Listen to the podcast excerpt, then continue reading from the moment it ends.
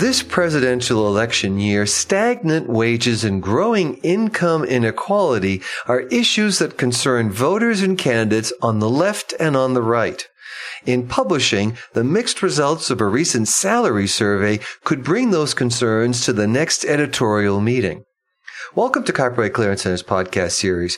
I'm Christopher Kenneally for Beyond the Book. In 2015, according to a Publishers Weekly survey just released, industry salaries rose over the previous year, but not much, and the wide paid gap between men and women persisted.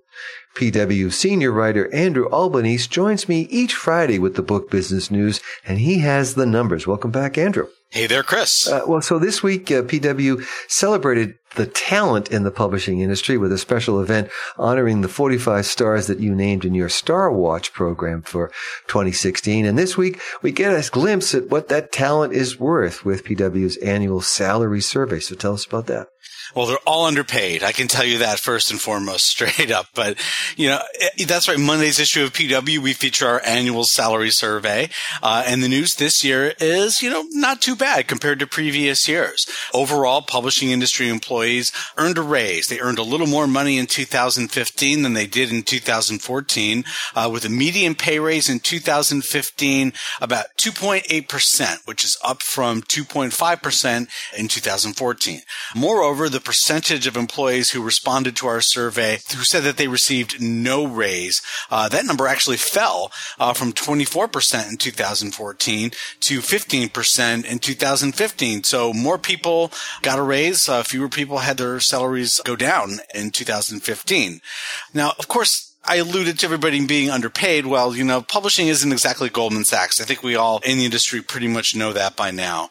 And I'm sure the people who listen to this podcast certainly know what I mean when I say that. Uh, so the median salary, if we get to the numbers here, uh, for publishing professionals who responded to our survey was just about 66,000 in 2015. And the largest portion, uh, the biggest percentage of the people who responded to the survey actually fell in the 40,000 to $60,000 range. Some more notable findings, meanwhile, the gender gap. You alluded to it uh, in your introduction. And in 2015, men earned an average of $96,000 uh, in the publishing business compared to an average of 61000 for women.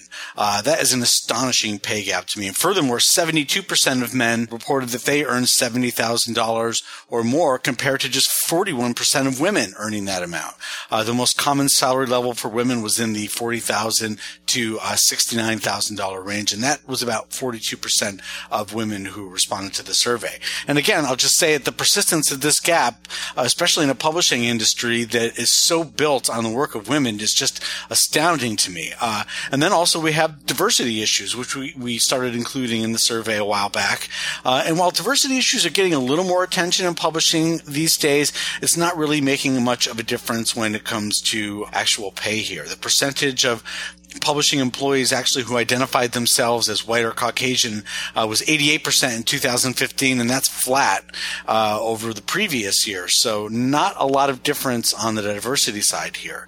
Uh, and of course, in the age of income inequality, publishing is like many other industries here.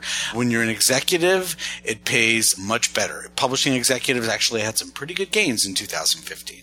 Well, before we get to that, I do have to say I, I, agree with you. It really brings you up short when you see these numbers. Uh, women earning something like two thirds of what uh, men do on average, and and uh, an industry that is almost ninety percent white. that's remarkable in 2016. But you mentioned executive pay, and it does always help to be the boss. So, how, how did the bosses do? So the bosses did quite well uh, in 2015, and most of this is based on stock uh, over their salaries. And their salaries, though, you know, are significantly higher than employees, but not like you see in some other industries where CEOs can earn, you know, significant multiples of their of their lowest paid employee. But uh, you know, just one person really sort of stood out for me here, and I, will point you to the PW article to read about what some other executives made. But the person I wanted to highlight here was Barnes and Noble's recently ousted CEO Ron Boire. Boire brought in upward of eight $8 million in the fiscal year that ended April 2016, with almost 6 million of that derived from stock awards he was given. This in addition to a base salary of 780,000 uh, and a signing bonus that he got when he came on of about 600,000. He also earned $1.177 million in incentive pay. Uh, and so while Barnes & Noble has not disclosed what exit package he got for his just about one year on the job at Barnes & Noble, uh, suffice it to say he did pretty well financially during that one year. Uh, again, as to what the other executives in the industry made, you can check out Monday's issue. And I'll just take this moment before we move on to note that my starting salary as an editorial assistant at Penguin USA in 1989 here in New York City was $13,400 a year.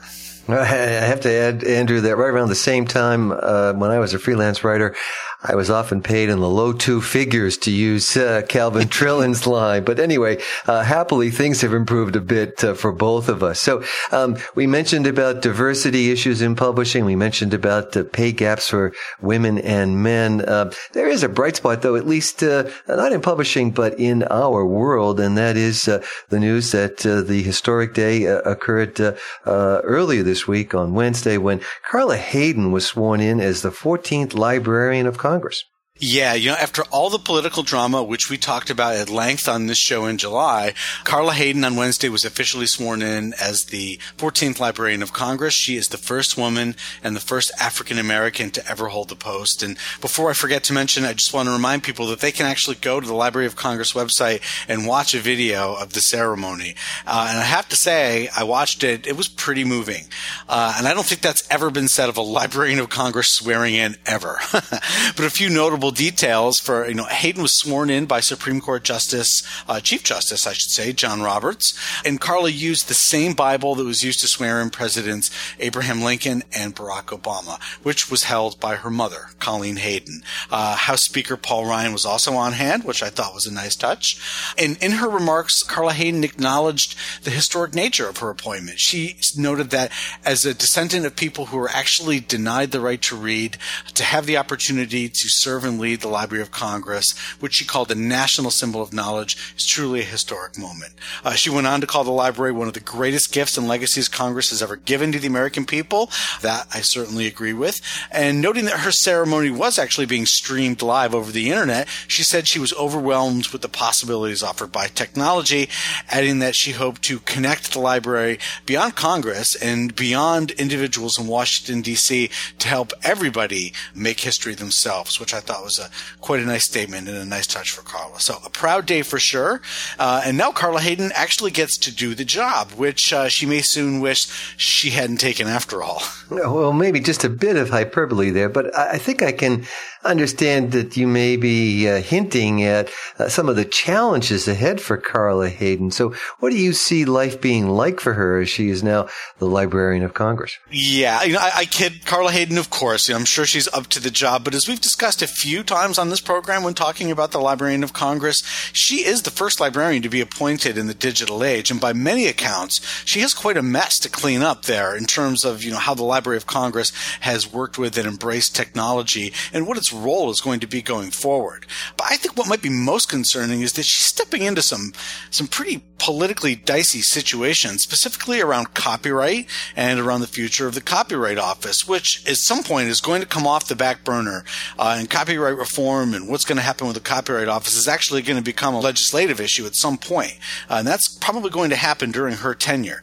Uh, and my greatest fear, of course, politically speaking, is that the, the ultra conservative faction of the GOP that tried to block her nomination and has been mounting attacks on her, that they're going to rear their heads heads again. Our listeners might remember the, the ugly criticism that came from the Heritage Foundation just weeks before she was set to be confirmed as Librarian of Congress. And then that there were a couple of anonymous holds from senators that tried to actually derail Hayden's nomination. Well, that may be the tip of the iceberg. Um, there's also a number of Tea Party GOP legislators who have been trying to force the library to use terms like illegal alien as subject headings. So Congress might actually step forward and try to dictate what the Library of Congress can actually use as, as headings, subject headings or not. To me, that seems like an incredibly dicey political situation. But I will say this for Carla Hayden. She is an incredibly strong leader and she has a long track record of being a leader. So I have no doubt she's going to step up to the challenges. But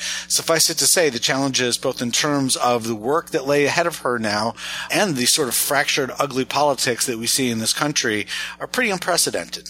Indeed, they are. And the challenges, as you say, for her aren't simply the ones we would expect. The whole idea of updating the technology at uh, the Library of Congress and sort of keeping up with the explosion of uh, media that we are seeing in our age, but the political challenges as well.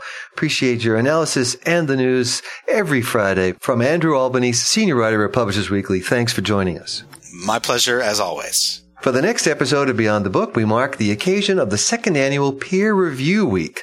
For centuries, reviewers labored anonymously. Now, a new generation of scholars spurred by the digital transformation of publishing are developing new forms of peer review. Verity Warne explains the goals for Peer Review Week and why reviewers deserve the spotlight.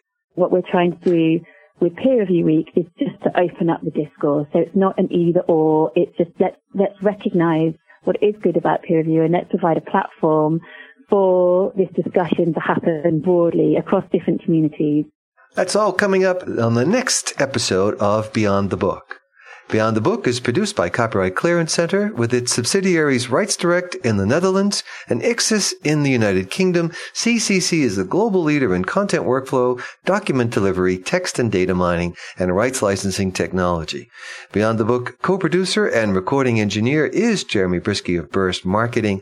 I'm Christopher Kenneally. Join us again soon on Beyond the Book.